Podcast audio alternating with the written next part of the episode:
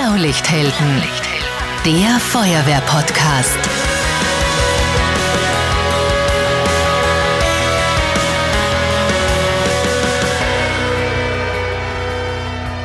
Diese Folge wird präsentiert von Interschutz, der Weltleitmesse für Feuerwehr, Rettungswesen und Sicherheit. Im Juni 2022 in Hannover. Für Helden, für Retter, für euch. Servus, hallo und herzlich willkommen beim Feuerwehr-Podcast Blaulichthelden. Ich bin Marcel Kilic und wir schauen uns heute einen Feuerwehreinsatz an, der doch einige außergewöhnliche Herausforderungen bringt. Im März 2022 ist ein Flurbrand ausgebrochen. Soweit tägliches Brot für die Feuerwehren. Allerdings ist das bei einer Schießübung am Truppenübungsplatz Allensteig passiert und weil die Vegetation so trocken war, hat sich das Feuer relativ rasch ausgebreitet, noch dazu in einem Sperrgebiet, in dem Blindgänger liegen. Wer dort an vorderster Front löschen will, der muss das mit speziell gepanzerten Fahrzeugen tun und das Bundesheer hat auch solche splittergeschützten Löschfahrzeuge und auch splittergeschützte Traktoren. Unsere Feuerwehreinsätze sind fast immer abwechslungsreich, aber das ist auf jeden Fall Spezialausrüstung, die sehen wir auch nicht jeden Tag. Da waren natürlich auch freiwillige Feuerwehren alarmiert. Über 20 Feuerwehren mit in Summe 250 Feuerwehrmännern und Frauen und 40 Löschfahrzeuge, sogar 20 Landwirte mit Güllefässern voller Löschwasser waren unterwegs. Wir schauen uns heute ganz genau an, welche Herausforderungen so ein Löscheinsatz parat hält und wie die Feuerwehren diesen Großbrand wieder in den Griff bekommen haben, auch wenn sie oft großen Abstand zum Feuer einhalten müssen.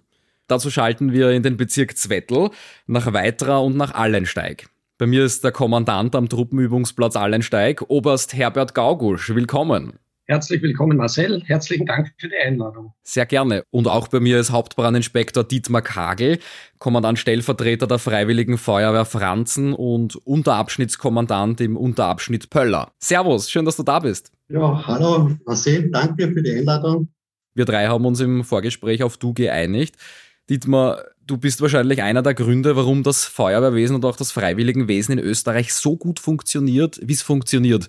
Ich habe dich als Feuerwehrmann vorgestellt, aber du bist am Truppenübungsplatz in Allensteig auch angestellt und du hast das Gebiet schon vor dem Waldbrand extrem gut gekannt. Was machst du beim Bundesheer genau? Ja, ich bin beim Bundesheer Kommandant einer Kampfmittelbeseitigungsgruppe. Ja, und dadurch habe ich sehr gute Kenntnisse am Übungsplatz. Was gehört da genau zu deinen Aufgaben in der Kampfmittelbeseitigung? Ja, wir haben mehrere Funktionen. Zu einem, wenn Kampfmittel gefunden werden, fahren wir hin, dann die Kampfmittel beurteilen. Wenn sie Blindgänger sind, dann werden wir die Blindgänger auch vernichten. Beziehungsweise führen wir Oberflächensuchen durch. Die ist visuell. Die beginnt im Jänner bis Mitte Mai circa. Oder wir führen auch Tiefensondierungen durch. Das heißt, wir schauen, um die Belastung, was unter der Erde drinnen ist, nach. Spannend. Also die Freiwilligen Feuerwehren sind so gut und breit aufgestellt, weil eben oft Ortskundige dabei sind, Einsatzkräfte, die wirklich mit Fachwissen dabei sind und eben auch die Örtlichkeiten kennen. Wie der Brand am Truppenübungsplatz ausgebrochen ist, da warst du schon am Weg zum Feuerwehrhaus, aber eigentlich wegen ganz was anderem. Äh, da ist bei einem Traktor Diesel ausgelaufen und dort wolltest du eigentlich hin und dann ist erst der Waldbrand alarmiert worden. Ja, ich bin eigentlich alarmiert worden wegen dem technischen Problem beim Traktor. Dadurch war ich eigentlich im Dienst und bin eigentlich dann zufälligerweise nachträglich zu dem Brand dazugestoßen. Ja, das ist sicher ganz klassisch für die Feuerwehr, ganz egal, was in der Alarmierung steht, was einen letztendlich am Einsatzort erwartet, das weiß man erst, wenn man dort ist. Herbert Gaugusch, eine Frage ist über Instagram gekommen vom Andreas von der Freiwilligen Feuerwehr Kleinfeld. Er will wissen, Brennt es bei einem Truppenübungsplatz öfter oder war das jetzt eine Ausnahme? Naja, die Brände hängen ja unmittelbar mit dem Scharfschießen zusammen. Das heißt, es wird bei uns scharf geschossen und Scharfschießen verursachen leider Gottes auch Brände. Das ist für uns also fast tägliches Brot. Es kommt bis zu circa 30 Brände im Jahr, finden also hier am Übungsplatz oder brechen hier am Übungsplatz aus. Das heißt, wir sind durchaus mit Bränden äh, vertraut und, und äh, kommen hier auch immer wieder zu Löscheinsätzen. Unter den Social-Media-Kommentaren bei Medienberichten und auch in den Nachrichtenforen, da dauert es meistens nicht lang, bis irgendjemand fragt, ist eine Schießübung mit scharfer Munition wirklich notwendig? Was ist deine Antwort auf diese ganz besonders kritischen Stimmen? Also das Scharfschießen ist für die Einsatzbereitschaft des österreichischen Bundesheeres ganz was Essentielles. Äh, Soldaten werden ausgebildet und die höchste Ausbildungsstufe ist, wenn die Soldaten dann ihr Handwerkszeug, das sie erlernt haben, auch im scharfen Schuss dann zur Anwendung äh, bringen. Und erst dann kann man davon ausgehen, dass Soldaten einsatzbereit sind und dann auch in Einsätze geschickt werden können. Äh, können sie ihr Handwerkszeug eben dementsprechend nicht ausreichend, dann können sie ihre Aufträge im Einsatz nicht ausreichend erfüllen, was natürlich auch dann zu einer Gefährdung der Soldaten äh, eben führen kann. Daher müssen Scharfschießen durchgeführt werden, um Soldaten einsatzbereit zu machen. Eine Frage, die dazu noch passt, die ist vom Feuerwehrmann Gerald gekommen. Der hat jetzt gar nichts speziell gegen Schießübungen, aber er wollte wissen, warum ist denn bei dieser besonderen Trockenheit geschossen worden? Die Waldbrandverordnung der Bezirkshauptmannschaft, die gilt zwar grundsätzlich für den Truppenübungsplatz, aber militärische Übungen sind von diesen Waldbrandverordnungen ausgenommen. Gibt es beim Bundesheer Kriterien, äh, nach denen entschieden wird, wann eine bestimmte Übung stattfinden darf und wann die vielleicht nicht angemessen ist? Ja, der Klimawandel hat auch vor dem Truppenübungsplatz nicht Halt gemacht und es äh, ist in den letzten Jahren doch zu einer gravierenden Veränderung der Natur gekommen. Das heißt, wir hatten also verschiedene Ereignisse, wie zum Beispiel äh, extreme Trockenheit, dann hatten, hatten wir auch Eisbrüche, Windwürfe und die haben dazu geführt, dass die Wälder nachhaltig geschädigt wurden. Das heißt, äh, der Wald hat weniger Widerstandskraft gehabt und daher ist es auch zu einer Borkenkäferkalamität gekommen. Das heißt, die Wälder waren flächig vom Borkenkäfer befallen und äh, jetzt äh, sind eben diese Flächen großteils abgeholzt. Das heißt, diese Fichtenmonokulturen sind großteils jetzt verschwunden und wir sind äh, dabei, einen klimafitten Wald wieder aufzubauen. Und dabei ist es eben so, dass der Wald derzeit weniger äh, äh, gegen Brände geschützt ist, weil keine Überschirmung da ist. Es gibt äh, große Grasflächen und die brennen leider sehr schnell. Und daher ist es also in letzter Zeit doch vermehrt auch zu sehr rascher Ausbreitung von Bränden im Wald gekommen. Und wir reagieren auf diese Situation schon äh, sehr lange. Das heißt, wir bereiten uns schon seit geraumer Zeit auf diese Situation vor. Das heißt, wir bilden unsere Leute gezielt im Waldbrand aus. Da kooperieren wir auch mit den zivilen Feuerwehren, vor allem mit dem Feuerwehr- und Sicherheitszentrum in, in Tulln. Wir machen gemeinsame Ausbildungen. Wir nehmen auch teil an einem Forschungsprojekt mit der Universität für Bodenkultur, wo wir regionale Prognosen für die Waldbrandgefahr äh, erstellen wollen. Und wir haben auch vorsorglich begonnen, splittergeschützte Maschinen äh, für das Löschen von Bränden zu beschaffen, um eben Entstehungsbrände bekämpfen zu können.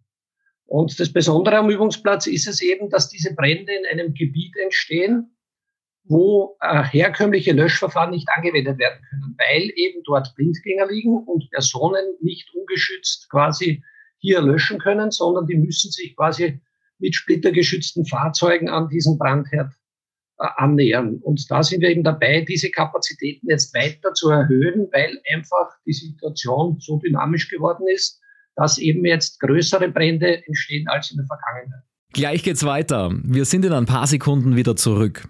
Entgeltliche Einschaltung kommen.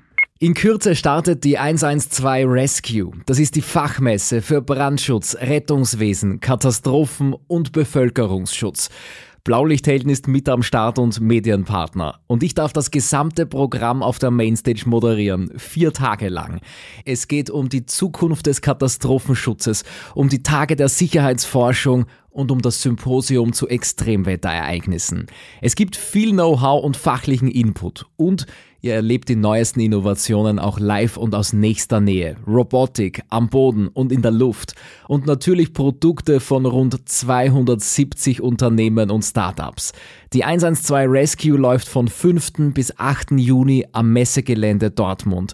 Und das Beste, ihr bekommt sogar ein gratis Tagesticket mit dem Code 112 Rescue. Alle Infos findet ihr unter www.112rescue.de. Ich freue mich, wenn wir uns dort sehen. Ende. Der Florian von der Freiwilligen Feuerwehr Obereich, der wollte ganz genau wissen, welches Geschütz hat denn diesen Brand ausgelöst? Gibt es da dann nur bestimmte Geschütze? Gibt es bestimmte Munitionen, mit der dann nur geschossen werden darf, je nach Waldbrandstufe zum Beispiel? Äh, wir sehen uns immer die Waldbrandsituation oder die Gefahr von Waldbränden eben genau an und äh, treffen dann vorsorglich Maßnahmen. Das heißt, wir schränken äh, auf gewisse Munitionssorten ein, die eben, wo es nicht erwartet wird, dass es zur Auslösung von einem Brand kommt. Im gegenständlichen Fall war es so, dass Artillerie geschossen hat. Und das sind also große äh, Geschütze, die über große Reichweite eben äh, hier äh, Granaten verschießen. Und hier ist es eben zu einer Auslösung eines Brandes äh, gekommen, was nicht erwartet wurde. Wir hatten vorsorglich eben Brandlöschkräfte in Alarmbereitschaft, die also auch unverzüglich zum Einsatz gekommen sind, nämlich mit ihren splittergeschützten Fahrzeugen. Aber die Rasanz des Brandes war eben so, dass eine Ausbreitung dann nicht mehr hintangehalten werden konnte und der Brand äh, in den Wald hinein stattgefunden hat. Und wenn es dann im Wald drinnen brennt, dann kann man eben nur mehr quasi in eine Auffanglinie zurückgehen und äh, muss dann mehr oder weniger diese Waldstücke aufgeben und auf Auffanglinien wieder versuchen, diesen Brand einzufangen. Mhm, dazu passt eine gescheite Frage von Martin von der Freiwilligen Feuerwehr Tulln. Gibt es eine Art Brandsicherheitswache, die bei Schießübungen gestellt wird? Ja, also bei jedem Scharfschießen, wo so Brandgefahr herrscht, äh, ist unser Brandschutzzug, das ist unsere Betriebsfeuerwehr. Und die ist dann in Bereitschaft. Das heißt, die ist, wenn ein Brand gemeldet wird, kommt sie sofort zum Einsatz. Es war auch in diesem Fall eben so, dass die Feuerwehr unverzüglich am Unfall oder am, am, am Brandort war. Aber äh, die Ausbreitung war dann so flächig, dass dieses splittergeschützte Fahrzeug diesen Brand nicht beherrschen konnte. Und daher musste man dann in eine Auffanglinie zurückgehen und dort braucht man dann viele Kräfte. Das kann das Bundesheer dann äh, äh nicht mehr stellen und da, deswegen wurden dann die zivilen Feuerwehren alarmiert die auch unverzüglich zur Stelle waren. Ich möchte mich an dieser Stelle auch ganz, ganz herzlich bedanken bei diesen Kräften, die also bei uns zum Einsatz gekommen sind. Die haben also einen wirklich hohen Einsatzwillen aufgezeigt. Ganz besonders möchte ich erwähnen auch die Bauern, die mit ihren privaten Traktoren mit Güllefässern angerückt sind. Und dieses Mittel, diese Güllefässer waren eigentlich dann entscheidend, dass diese Auffanglinien so bewässert werden konnten, dass das Feuer dann dort gestoppt werden konnte. Also vielen Dank an, an die Freiwillige Feuerwehr. Also das ist wirklich ein perfektes Zusammenspiel zwischen Bundesheer, zwischen freiwilligen Einsatzkräften und sogar auch äh, der Zivilbevölkerung. Es waren über 20 Feuerwehren alarmiert, 250 Feuerwehrmänner und Frauen, 40 Einsatzfahrzeuge und eben sogar 20 Landwirte mit Güllefässern voller Löschwasser, die da die Löscharbeiten unterstützt haben. Herbert Gaugusch, erzähl uns ein bisschen mehr über das tägliche Leben am Truppenübungsplatz. Ich glaube, viele stellen sich das vor wie einen abgezäunten kleinen Platz, aber in Wirklichkeit ist das ein riesiges Areal, das erstreckt sich über verschiedene Gemeindegebiete und das ist auch ein Gelände, auf dem von der zivilen Bevölkerung Landwirtschaft betrieben wird. Ja, also wir haben circa 15.700 Hektar Fläche. Davon ist rund die Hälfte äh, nicht vom Blinkgänger betroffen und diese Flächen können nach ganz herkömmlichen Methoden, landwirtschaftlichen Methoden gepflegt werden. Und wir haben diese gesamte Fläche an die Grunderwerbsgenossenschaft des Landes Niederösterreich verpachtet. Und die geben das circa an, an 250 Bauern weiter. Und diese Bauern bewirtschaften dann für uns äh, diese Flächen. Und das hilft uns natürlich, dass also hier eine, eine Kulturlandschaft erhalten werden kann.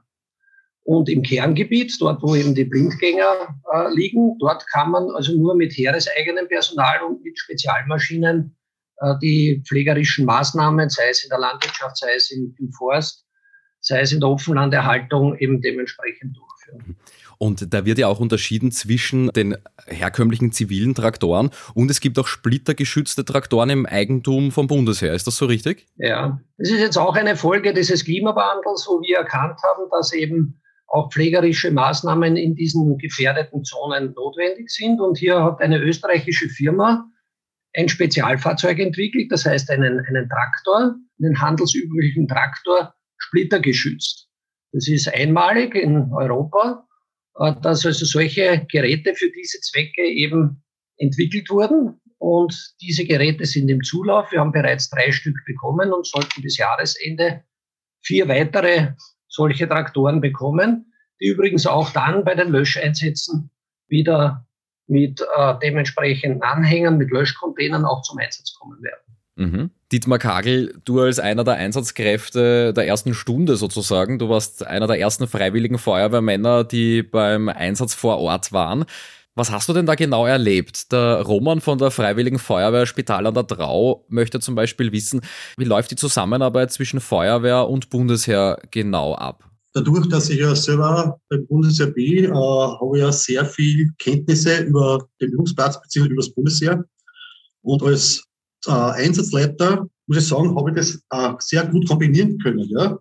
Ich habe das Wissen, was da am Übungsplatz ist, wo Kampfmittel liegen, ja, wo die Gegebenheiten sind, wie kann ich einfach das Feuer stoppen. Ja. Und für mich war immer klar, ich kann nur Auffanglinien bilden, ja, um einfach die zivilen Feuerwehren zu schützen. Ja. Weil man kann sich ja nicht zulassen, jetzt äh, auf den Brandherd, so wie es jeder Feuerwehrmann gewohnt ist, einfach das Feuer totschlagen. Das geht nicht. Ich muss einfach Auffanglinien bilden, muss dort das bewässern, um einfach zu schauen, dass das Feuer dort ausgeht. Ja.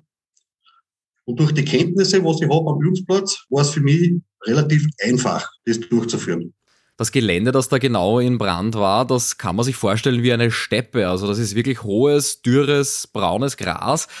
Und das ist auch der Grund, warum man da nicht einfach eine Schneise durchschlagen kann. Ja, dann, genau, du musst es so vorstellen, das ist das Gras, was vom vorigen Jahr, vom Frühjahr an bis im Herbst gewachsen ist. Saftiges Grün, äh, hat eine Höhe bis zu 1,80 Meter Höhe, so, so groß. Ja. Wenn du da reingehst, siehst du nichts mehr außer nur groß.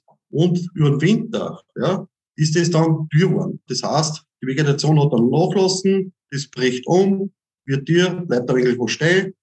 Und im Frühjahr, wenn die Feuchtigkeit durch den Wind abgetrocknet wird, ja, ist es wie Papier, das ist wie Zunder. Und dadurch ist die Gefahr, wenn das brennt, dass relativ rasch über, mit den, über das, das Gras drüber läuft, das Feuer. Und genau diese äh, Benetzung, also das, das, dieses Nassmachen vom Gras, um die Feuerwalzen aufzuhalten, passiert eben nicht nur mit dem Tanklöschfahrzeug, sondern auch eben mit diesen gepanzerten Traktoren vom Truppenübungsplatz. Da möchte der Matthäus von der Freiwilligen Feuerwehr Klosterneuburg Weidling ein bisschen mehr wissen. Wie schaut da dieser Pendelverkehr aus äh, mit den Traktoren, mit den Güllefässern oder mit den Löschfahrzeugen? Woher kommt das Wasser genau? Ja, das ist eine gute Eigenschaft. Auf dem Übungsplatz haben wir ja auch sehr viele Teiche, beziehungsweise auch sehr viel Biber. Der Biber staut überall auf. Wir haben relativ viele Biotope ja, vom Biber. Das heißt, ich kann fast bei jeder Straße irgendwo mit Güllefasel in Sauger einhängen und ansaugen. Ja. Und das ist so ergiebig, was äh, Rückstau da ist, was der Biber die Dämme gemacht hat, das ist gigantisch. Also da haben wir sicher Wasser in Hülle und Fülle. Aus praktischen Gründen sind Biber in der Landwirtschaft und im Jagdbereich oft nicht wahnsinnig gern gesehen, weil sie einfach viel kaputt machen. Aber so hat alles irgendwie so eine positive Seite. Das ist richtig, ja, weil wir sind auch Natura 2000 ja, und da ist der Biber auch erwünscht und er macht auch sein Geschäft, er tut kein Weh.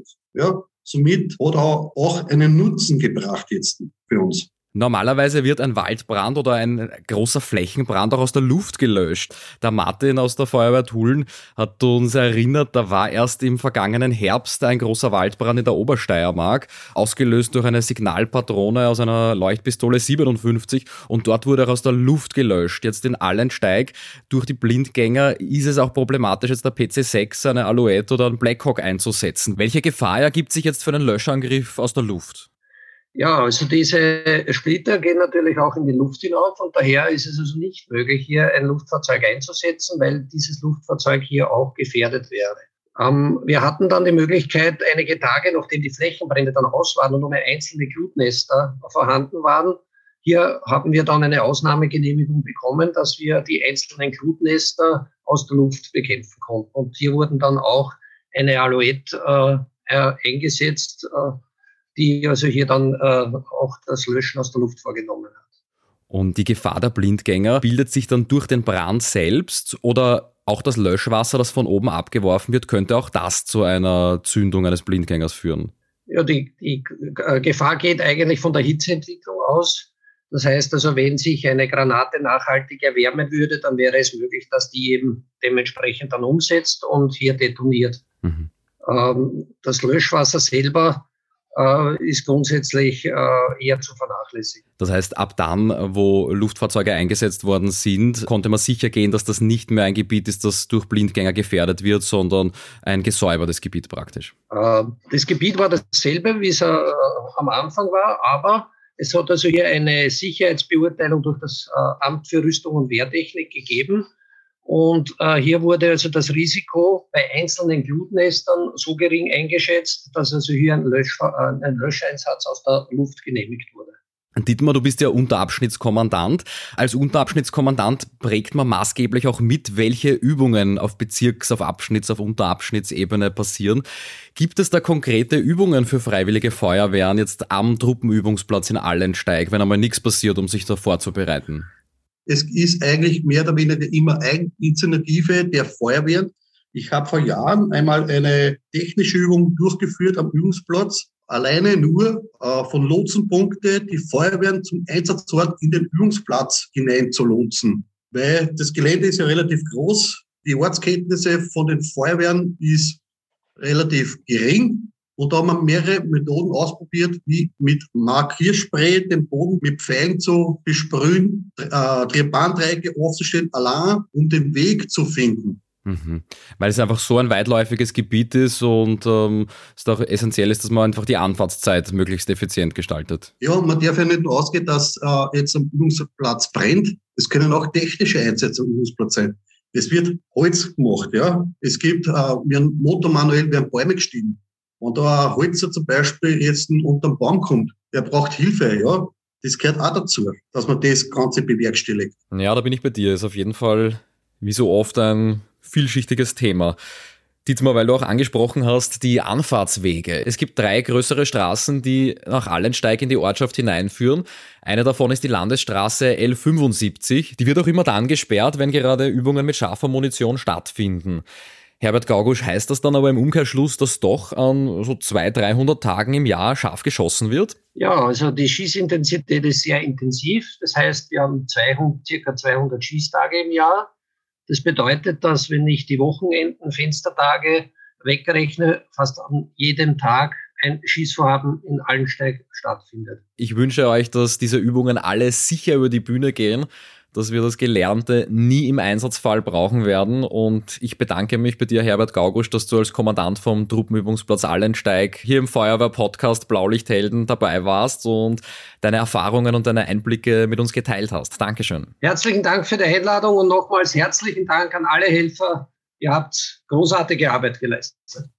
Dietmar Kagel, auch vielen Dank, dass du dabei warst in deiner Doppelfunktion als Kommandant der Kampfmittelbeseitigung und auch als einer der ersten freiwilligen Feuerwehrmänner, die dort vor Ort dabei waren. Dankeschön. Ja, Marcel, danke für das Gespräch. Und eines muss ich schon auch loswerden, Dietmar. Ihr habt, glaube ich, den coolsten Schlauchturm in ganz Österreich. Ja. Der geht mitten aus der Fahrzeughalle raus. Franz, ja. Ein roter Schlauchturm. Ein Feuerwehrmann. Mit einem Feuerwehrhelm drauf, mit so einem alten Spinnenhelm und am Gesichtel drauf. Ja, ja richtig. Haben wir vor einigen Jahren neu gebaut, haben wir das, den Turm haben wir beibehalten, ja, als Wahrzeichen für Franzen. Sehr schön. Also wer eingibt, der Freiwillige Feuerwehr Franzen bei Google Bilder findet sofort diesen Schlauchturm. ja, richtig. Ja, und wer das Smartphone jetzt schon in der Hand hat, am besten auch gleich eingeben www.blaulichthelden.at. Da gibt es alle Links zu den Podcast-Plattformen und auch zu den Social-Media-Kanälen. Das ist nämlich der kürzeste Weg, um mitzumachen beim Feuerwehr-Podcast Blaulichthelden. Auf Facebook und auf Instagram, da nehmen wir gerne Themenvorschläge entgegen und da könnt ihr uns auch Fragen schicken zu den kommenden Folgen. Ich freue mich aufs nächste Mal in zwei Wochen. Ciao, Servus und gut wer.